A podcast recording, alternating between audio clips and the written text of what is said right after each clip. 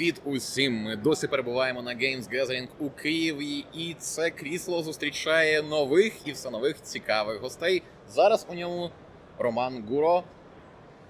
Я вже навіть не знаю, як, тому що там доволі довгий список регалій. Художник, один з найвідоміших художників в українському і ігротворенні, і взагалі культурному просторі. Доброго дня, Романе. Доброго дня. Як власне вам цей захід, і точніше, от ця творча секція, якою ви частково завідуєте, бо проводите батли і читаєте лекції? Ну, вообще я считаю Game Gathering один из таких крупнейших и стал одним из самых интересных а, поводом вообще собраться. И здесь часто очень много всего делается именно для художников. Действительно круто. Те же арт-батлы. а, и очень много лекций таких толковых для художников. Поэтому да, мне, а, мне было очень обидно, когда я был в Сингапуре, и мне пришлось пропустить, например, один. И сейчас, конечно, здорово, здорово то, что происходит. Здорово, что он растет, развивается, и здесь все больше людей. Ну, от в плані відвідуваності вас як художника тішить те, що і на батлах повні аншлаги були, я десь бачив за кілька тижнів до старту, вже були зайняті всі місця, і на лекції теж люди активно доволі ходять. Ну, на батлы не так э, сложно собрать людей, там всего, там не такой большой зал, а, ну, там 25 человек, и, а, ну, ты должен там уделить каждому внимание, да, то есть что-то подсказать, рассказать, поэтому нет физической возможности туда взять больше людей, но да, конечно, это здорово.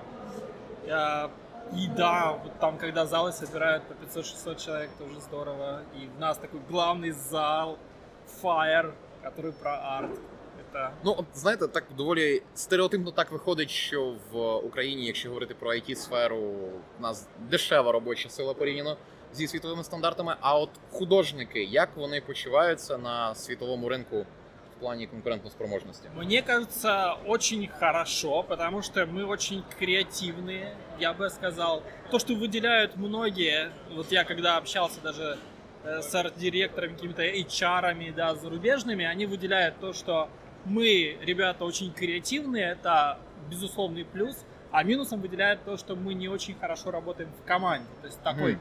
каждый для себя, для своего портфолио и не так на проект. Ну, это, конечно, если какой-то хороший проект, то люди заражаются им, да, но в целом у нас есть вот такой вот минус, мы больше, вот, наверное, связано с тем, что здесь было много изменений всяких, люди переходили с компании в компании, да, и вообще это не самая стабильная сфера, да, но с другой стороны, если ты хороший художник, э, то ты точно в цене, и это та профессия, которую, во-первых, легко масштабировать, да, э, можно легко работать за рубеж, легко работать как фрилансер, и даже тебе не надо знать очень хорошо английский, но если ты только не на лидирующих позициях, там надо уже больше общаться с людьми. Ну і звісно ж, хотілося б поговорити про те, як ви прийшли в ігротворення, і пригадали власне основні моменти розробки легендарного легендарного шутера Collapse. Ну як для кого насправді в ньому була своя родзинка, він дійсно був незвичним, виділявся, і просто прикро, що його спіткала от така, така не зовсім приємна доля. А, ну, в игровую индустрию я пришел... Моя первая компания была Action Forms, довольно известная. А, на тот момент особенно они выпустили шутер Казм, и это был такой даже на мировом уровне он такой был довольно крутой, там было отстреливание конечностей, а, честное 3D. Це ж я не помиляюся, е, ця гра мала вийти перед Квейком і мала стати першим повноцінним 3D. Мне кажется, она даже вышла перед Quake. Но я, я не хочу Ні, то- сейчас. тоді вона здається чуть- чуть-чуть запізнилася, і... але А. могла забрати пальму першості. Там, э, ну просто первый Quake был, по-моему, не честная 3D, а вот как раз второй, перед вторым Quake она вышла, и а, там была честная 3D. Но я не хочу туда, потому что я, на самом деле, не принимал участие в разработке Казма, конечно, но я играл в него, и я знал про эту команду. И, конечно, когда туда я попал и начал работать, и тогда мы работали над Duke Nukem Agent Species, а, и это было, конечно, очень здорово. Там я делал Дюк Нюкина, у меня не все получалось, это была, была такая первая работа именно в игровой индустрии. А потом все довольно быстро пошло, потому что очень круто развивалась игровая индустрия вообще, потому что Я помню, когда в Action Force мы делали все в своем 3D-редакторе, mm-hmm. где можно было создавать там полигон плюс полигон. А, очень простая такая развертка, только планарная, например. Было все так убого. И буквально через там два года посмотреть, дальше я попал э, уже в Крайтек, а, в, в Германию, а, благодаря, в общем-то, можно сказать, благодаря другу а, Максиму Арестову, который сейчас в Волге работает, очень хороший 3D-артист. Он меня порекомендовал, я потом сделал тестовое, и в итоге я туда переехал, там работал три года. И за вот эти буквально там вот три года очень сильно все изменилось от вот полигон плюс полигон до уже полибамп. Сейчас это normal map, тогда это называлось полибамп моделей а, в хайполе с использованием уже браша, там, с, с крутыми технологиями, физикой. Ну, в первом Far Cry, по сути, этого, это уже можно было видеть. Очень быстро все менялось.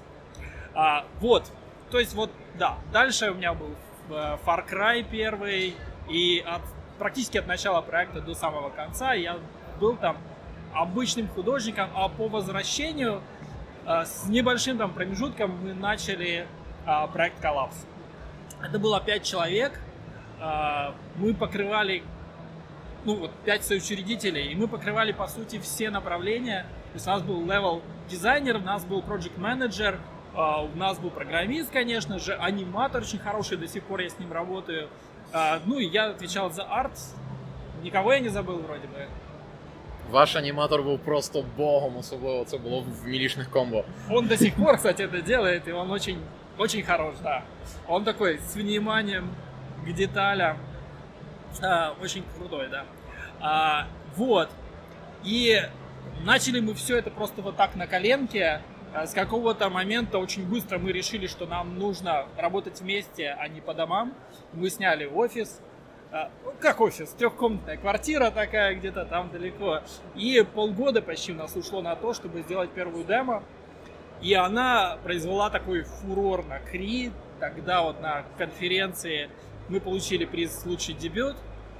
И вот с тех пор, вот если до этого момента мы еще где-то там пытались искать издателя, то после Кри у нас прям была очередь из тех, кто хочет в нас инвестировать. А и мы подписались тогда с Букой. А Бука была, ну, она просто была, наверное, самая адекватная в переговорах и показала, дала хоро хороший контракт, в общем-то, хорошие деньги на это дело. А, ну и, в общем, да, я там уже был арт-директором, практически все герои, что там присутствуют, все концепты, что там были, включая монстров, рисовались мной вот для первого коллапса. Ну и там и 3D, и гейм-дизайнер я там был. Э, там было сделано очень много ошибок. Очень много ошибок. Я второй раз так бы не делал, конечно. Ну, от, наприклад, що перше ви можете виділити як річ, яку би ви змінили в першу чергу? Ну, а, в первую очередь, там было очень много сделано ошибок по процессу разработки. Потому что, если посмотреть внимательно, там есть герои, которые появляются в одной-двух сценах и все, да. И так обычно не делают, потому что каждый герой это много ресурсов.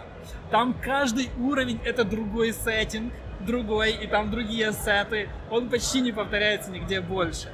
И тоже так обычно не делают. Мы, конечно, ее делали три года, и я не знаю как. Там, там было все. Там были энергоудары, а, остановка времени, какое-то клонирование себя, там огнестрельное оружие, причем там автоматы, пистолеты, базука. При этом там холодное оружие, меч, который раскладывается, превращается в два, там, в плеть. Это слишком много. Э, и были, были игроки даже, которые не знали, что есть какие-то комбо, просто потому что они никогда ими не пользовались. Ну, там була доволі невдала механіка з паузуванням, яку ви в Rage виправили, і там вже було значно краще в плані анімації.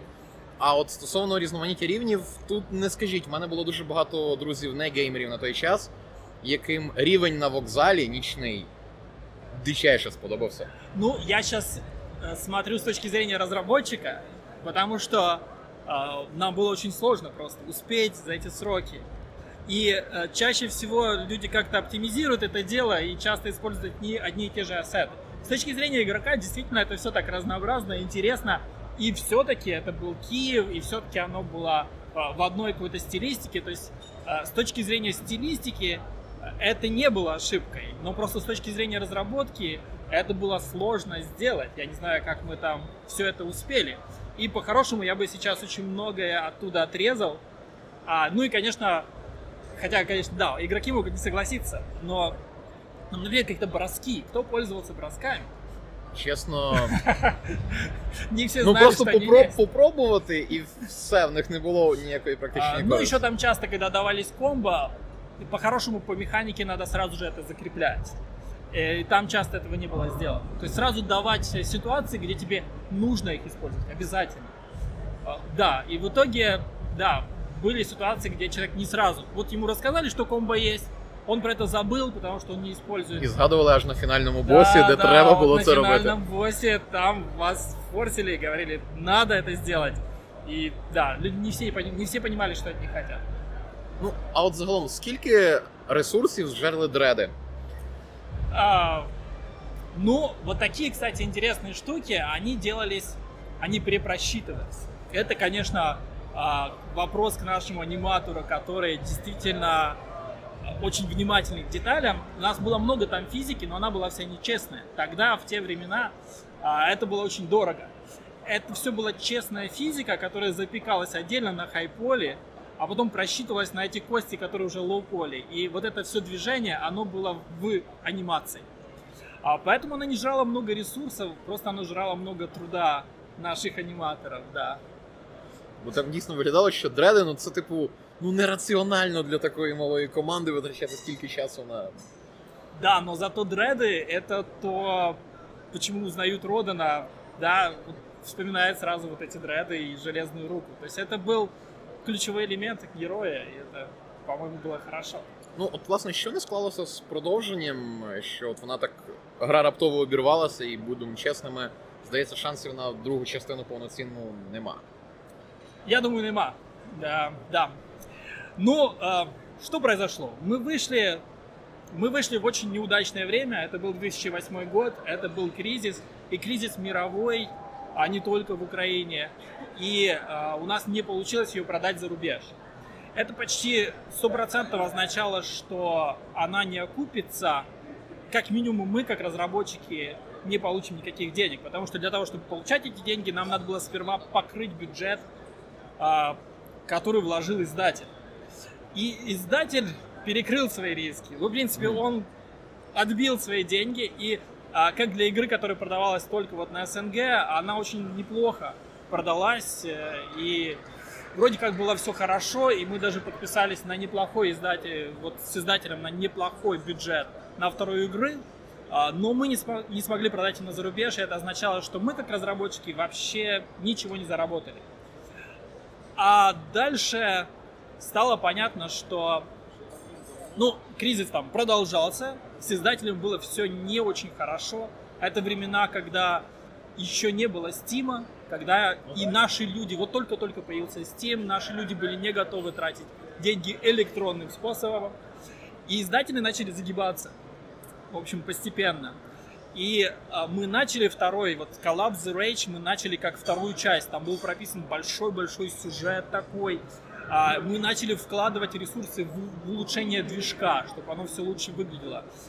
Но потом очень быстро издатель пришел и сказал, денег не будет, мы урезаем бюджет. Я не могу говорить даже насколько, но очень-очень серьезно. Нам пришлось распустить почти всех.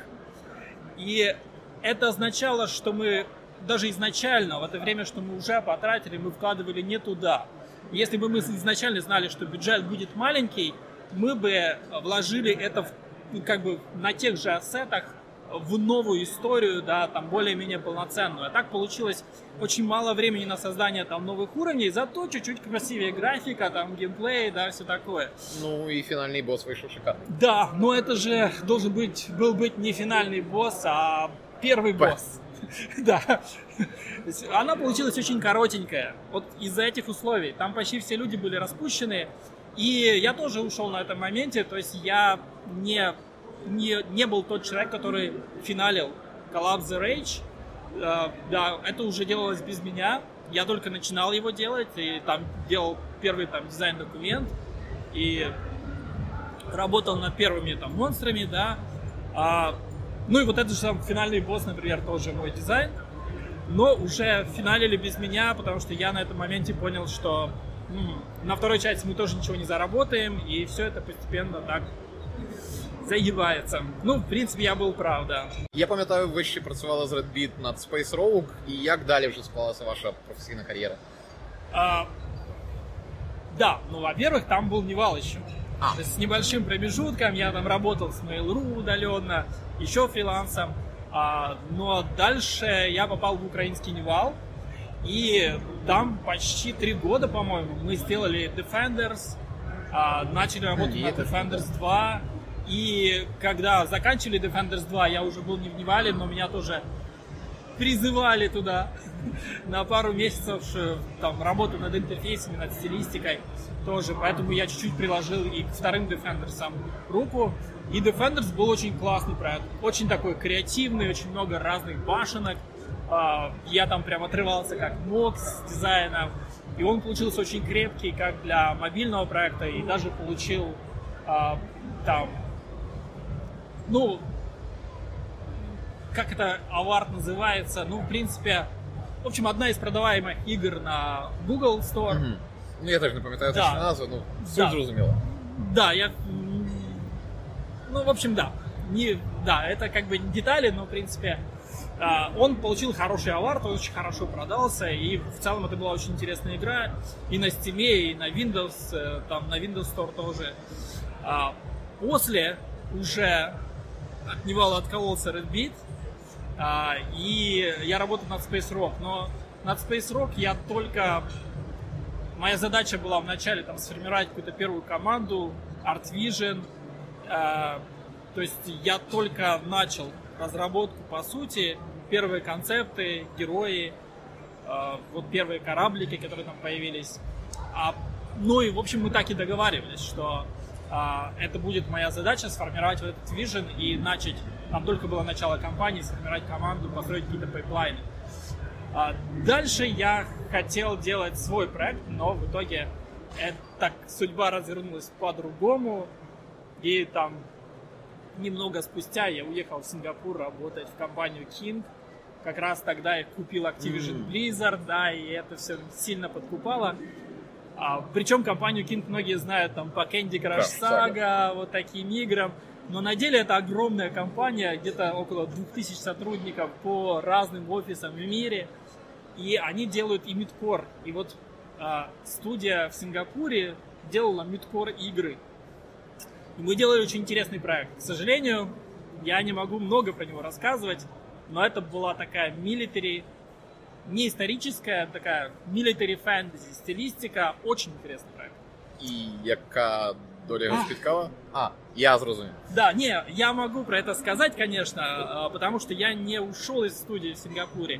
Студию закрыли. Я проработал там год, и по каким-то, скорее, бизнес-причинам сложно сказать, а, потому что они не одну студию закрыли, а может быть просто у них не очень удачно получилось выйти на Азию, да, а Сингапур был такой вот перевалочным пунктом. Это такой англоязычный город, но во многом азиатский, во многом интернациональный, довольно интересный.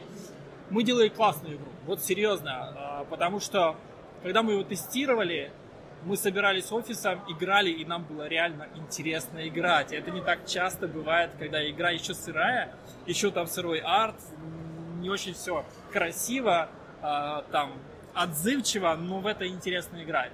Но, к сожалению, вместе с, со студией закрыли и этот проект, поэтому, скорее всего, да, он не видит свет. И мне не надо, нельзя его даже показывать. Ну, вот так вот. Ех, халепа. Тут, тут прикро. І крім власне регулярних е, лекцій і майстер-класів, які ви проводите, чи, чи є ще якась активна ваша діяльність в ігротворенні зараз конкретно? Ну, да, во-первых, я, конечно же, веду курсы, и онлайн-курсы, я их веду больше 8 лет уже. Э, То есть, несмотря на Сингапур, там, несмотря на другие активности, я все равно продолжаю это дело. Это началось а, как с тех же самых лекций, когда люди спрашивали, не преподаю, не преподаю ли я. И у меня был такой промежуток, где я решил, что так, надо позакрывать какие-то белые дыры, все упорядочить, и я начал это все структурировать. Оказалось, что много белых дыр не только у меня, но и вообще в нашем образовании, вот серьезно, есть такие вещи, которые просто транслируются из поколения в поколение, которые уже утратили актуальность. Mm. Ну, я не хочу сейчас в детали вдаваться, да, и ну, это родилось как само, само по себе. Структурированные знания, которые я начал потом а, рассказывать людям. Особенно было интересно с концепт-артом, потому что как придумывать, как создавать что-то такое интересное, логичное, а, это, но об этом, по сути, нет литературы. И там приходилось фактически создавать это все заново и думать, как это делать, как это учить. То, что сто процентов этому можно учить. Я могу теперь, я 8 лет это преподаю, я могу точно сказать, что а, этому, этому можно обучиться, а, там есть свои техники, и, к сожалению, наше там художественное образование, ну, просто учит рисовать с натуры. Иногда хорошо, иногда не очень, но оно учит просто рисовать то, что видишь. И люди иногда с очень хорошим образованием, которые могут классно нарисовать гипс, не знают, как вообще подойти к персонажу, там, придумать что-то. Поэтому в этом я, кстати, много чего нашел для себя. То есть, во-первых, это себя развивает, круто. А во-вторых, это такое ощущение, как будто ты себя размножаешь. Это странно. То есть, когда ты видишь благодарных людей, которые что-то понимают и потом несут это дальше, а, это здорово. Я это знаю, здорово. я 6 років працював вчителем в школі, мені це знайомо. Да. А, ну вот я не знаю, как в школе, вот здесь люди приходят, которые хотят этим заниматься. И это тоже, по-моему, разница. То есть они знают, куда они идут. А... Вот. Ну, кроме этого, сейчас я э, работаю над проектом уже почти год. Э, это такой, такой маленький стартап, очень интересный по механике. Это AR-шутер. Он будет называться, если... Я не знаю, можно это говорить? Наверное, можно. Rifter, Rifters AR. Я а, еще не чув. Да, да, его еще пока не анонсировали, но у нас довольно скоро будет soft launch. Это э, шутер в дополненной реальности. Тобто під мобільні платформи. Да, під мобильные платформы. А, не надо иметь какие-то там дорогие девайсы, все достаточно просто, но при этом отслеживается ваше пространство. Э, вы отслеживаетесь в пространстве, да, и управляя телефоном, вы можете обходить там монстра. В общем, вы, ну, такой реальный AR, причем э, с там, прокачкой монстров, с RPG-системой. То есть довольно а, такой глубокий. Не то, что есть просто там простейшие вейв-шутеры на маркете такие, там, нажимать на кнопочку, поубивать в один клик, да, не тапер такой. А, получается довольно интересно. Интересно, что с тобой получится, конечно. Мне нравится то, что получается по арту. Но, а, конечно, такой рисковый рынок, то есть он неизведанный. Там, кстати, по арту очень много интересных моментов, которые отличают AR от обычного проекта. А, ну, там работа с обзором, работа, вот, например, ты можешь стоять и не видеть монстра, который где-то а, вот под тобой, потому что, да, тебя кто-то бьет, ты не видишь кто. Поэтому летающие монстры там лучше. Ну и много таких моментов, да. А, прямо у нас такой огромный есть диздок, Art Vision, где такие моменты прописаны І мені треба буде обов'язково какой-то докладик сделать по этому поводу. Звичне питання, на якому етапі розробки перебуває гра, коли реліз, і от це все. Это мобильная игра, поэтому э, тут не совсем всегда понятно, сколько она будет в софт-ланче. Софт-ланч это как раз возможность а, посмотреть, как на нее реагируют игроки. Она, иногда он происходит на небольшую территорию, чтобы вообще понять, что с ней происходит, да, что там можно менять. И в зависимости от того, сколько там нужно менять, будет зависеть э, релиз, конечно же.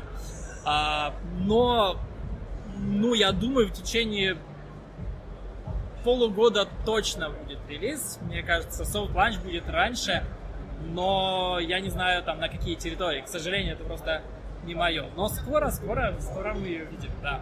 Ну, гаразд, будемо чекати. І звісно ж, питання як до педагога: от з ким вам приємніше і цікавіше працювати? З людьми, які мають там мінімальний запас знань і вмінь, але такий чистий лист, чи з тими, хто має хорошу технічну підготовку, але їх треба перевчати? А, с техничной подготовкой, да. А, с, смотрите, тут такое. Есть два пласта знаний, и они идут параллельно. А один это основы, это фундаментальные такие знания, как работать с объемом, с перспективой, а, с тоном, цветом. И, конечно же, у меня есть курс, где я это даю, но а, за короткий курс невозможно этому научиться. Можно многое понять, а, можно всюду попробовать, получить фидбэк и знать, куда дальше двигаться, но все-таки надо много-много практики. Причем это как, ну не знаю, с вождением автомобиля. Когда вначале ты у тебя может мозг пухнуть от того, что сколько всего надо учитывать. Тут какие-то панели, тут руль, педали не путать, и э, там какие-то знаки, пешеходы эти всякие, да. Э, и все это очень много информации. Потом человек начинает автоматически многое делать, да, у него вырабатываются шаблоны, ну, по сути, наблюдается навык, да, там появляется навык вождения. И точно так же с рисованием. Но с рисованием чуть-чуть сложнее. Потому что, с одной стороны, вырабатывается навык, и у вас получается все получше, и у вас освобождаются ресурсы. То есть вы можете рисовать анатомию или перспективу, не задумываясь, а задумываясь о дизайне, например. Да? Но, с другой стороны, вам нужно будет постоянно разбивать эти шаблоны. Вам нужно будет постоянно... Потому что вы можете заучить шаблоны на каком-то базовом уровне и дальше не развиваться, повторять свои ошибки но вот эти фундаментальные знания, они очень важны для того, чтобы начать там творить, что-то придумывать. А, иногда это очень сильно зависит от убедительности того, что ты делаешь.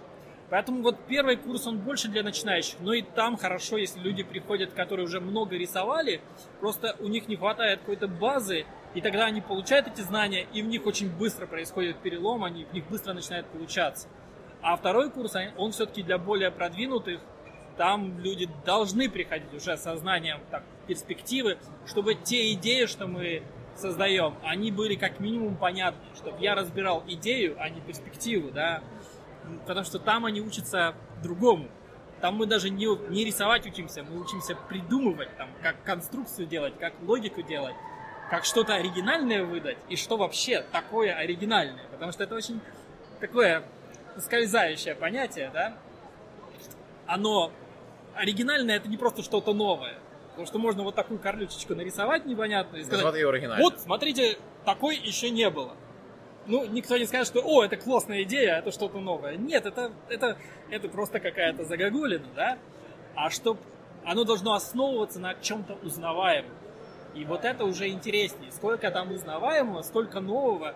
И вот скомбинировать это так, чтобы это было и интересно в каком-то новом контексте, но и узнаваемо, так довольно наглядно, чтобы человек не думал, о, это какая-то там каша с чего-то. Он понимает, зачем это нужно, но это подано в каком-то новом ключе, и да, он такого еще не видел, можно сказать. На самом деле он видел и многое узнает из этого, да, но оно выглядит в каком-то интересном контексте, например.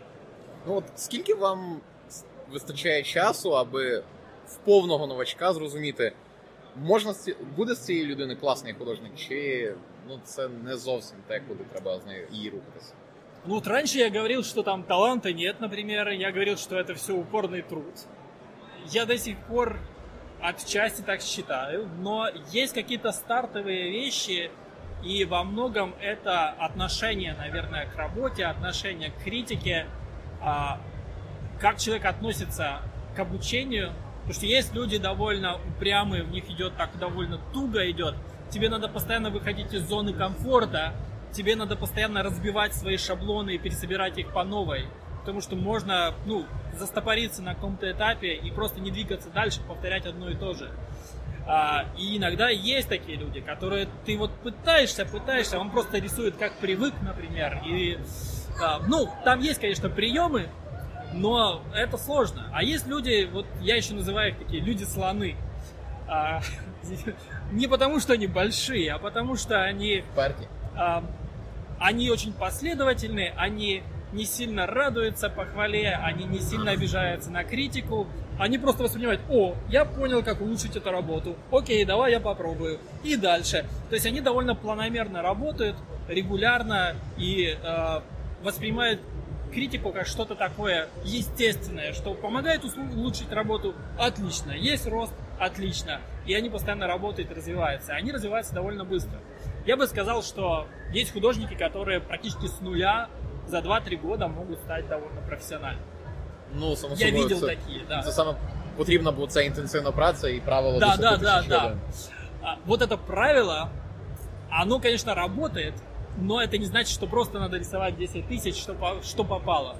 А, потому что всегда есть опасность э, загру... ну, зарыться в своих же ошибках и заучить их так, что потом очень сложно переучиваться. Поэтому, кроме этого правила, должна быть вариативность, то есть пробовать разное. Фишка не в том, чтобы нарисовать что-то очень круто, а фишка в том, чтобы, например, чтобы понять освещение, надо с разных сторон его нарисовать.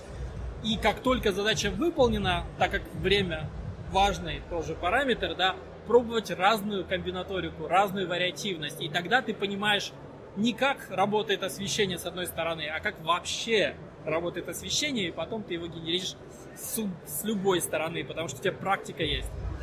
Ну, если разбираться немного с ней, туда, в нейрофизиологию, да, то вот есть нейронные связи, да, и если ты что-то закрепляешь, они укрепляются. Ну, так я на пальцах расскажу, я, конечно, не, не специалист, да, а, но я интересовался этим, это очень интересно и важно, как это работает. А, и мозг так устроен, что он довольно рандомный, то есть в разных частях могут быть разные связи, что-то может быть связано с чем-то другим. Ты видишь человека, тебя он ассоциируется с анатомией, у другого с чем-то. Это одновременно какой-то Вас, Вася, Петя, да, там конкретный человек, одновременно его анатомия, перспектива. И вот представьте себе, что человека, который много работает с той же анатомией, куда в мозг не ткни, есть какая-то взаимосвязь. У него очень много появляется связей. Но чтобы эти связи появились, появились, это значит, что он должен не в одном месте долго пилить, а ему нужна вариативность, чтобы в разных Сюда комбинациях, да, чтобы у него получилось вот такое вот такое вот дерево, куда не тыкни, тыкни в мозгу, какая ассоциация не сработала, он знает, как это рисовать, например. Поэтому важна вариативность. Не только 10 тысяч часов, но еще плюс вариативность и фидбэк, да. А, потому что человеку невозможно оценивать самому себя. Есть такая клевая книга по психологии, а, называется, там сборник повестей «Человек, который принял жену за шляпу». Там реально есть, э, это, это конечно, не про рисование. А, там, там описание разных психологических людей с психологическими проблемами, да, и там есть человек, который реально принял жену за шляпу, он пытался ее одеть. И когда ты все это читаешь, ты понимаешь, насколько человек зациклен в себе. Если у него появляется проблема, он не может ее оценить. Он реально может смотреть на другие вещи и не понимать, что он видит. И э, с точки зрения художника, он может смотреть на свои э, там ошибки и не понимать. Да. Проблема часто в том, что мы смотрим, мы видим, что не нравится, мы не понимаем, что не нравится. Нам нужен внешний фидбэк. Нам нужен, если не учитель, то сейчас есть интернет, и надо спрашивать людей. Раньше люди больше критиковали друг друга, а сейчас, конечно, больше лайки, лайки, и они ни о чем не говорят. Поэтому надо индивидуально дергать человека, спрашивать, может быть, даже на таких выставках подходить, показывать и говорить, дай фидбэк. И обычно люди довольно открытые, и обычно они делятся. Ну і власне на завершення вам, як художнику, які які ігри за останні роки вас неймовірно вразили і привернули увагу своїм художнім стилем? Що ви такі прям вау, це круто. Да. Inside, сто процентов, очень такой сдержанный и почти полярный такой транзистор, например, mm-hmm. который очень яркий, но при этом они явно развиваются. То есть по сравнению с э, Бастионом он стал гораздо лучше, сдержанней, при этом такой яркий, пестрый. А, что такое еще? А, Мир Автомата. Ну там скорее содержание, не так стиль. Конечно, Ори крутой. Ну, наверное, много еще игр. Но в основном, кстати, инди меня привлекают, потому что там больше экспериментов, и они больше могут себе позволить работать с ярким стилем. Большие студии, они не могут этого позволить просто потому, что э, это рисково, да. Они вкладывают очень много денег, и когда это прям яркий стиль, ты не можешь сто процентов сказать, он зайдет публике или нет. Такая, там, усредненно высокое качество. Качество может высокое быть, но при этом лучше не экспериментировать с чем-то таким кардинально, принципиально новым. Ну, кстати, Ори сделал круто, потому что Ори, да. с одной стороны, яркий стиль, с другой стороны, там такая как бы детализация, что реально привлекает очень большую аудиторию. То же самое делал, например, Реймон Origin, mm-hmm. да, он дал очень крутой стилизованный стиль, такой карикатурный, и это было очень экстремально, не всем такое нравится Но при этом бэкграунды и все, что вокруг, оно очень симпатичное, очень много деталей, таких, правда, хороших деталей, а, там на заднем плане все, низким контрастом, чтобы не перебивало персонажей и так далее. В общем, хорошо сделано. Ну, прекрасно. Я дійсно сподіваюся, найближчим часом будуть виходити проекти, які будуть вас тішити. І якомога більше людей буде користатися вашим педагогічним досвідом, Тому що Романові є чого вас навчити, це однозначно. Дякуємо вам за неймовірно цікаву розмову. Це була наша Спасибо. приємність. Спасибо. Зичимо хорошого часу на решті Games Gathering. Дійсно, сподіваємося ще не раз тут з вами зустрітися.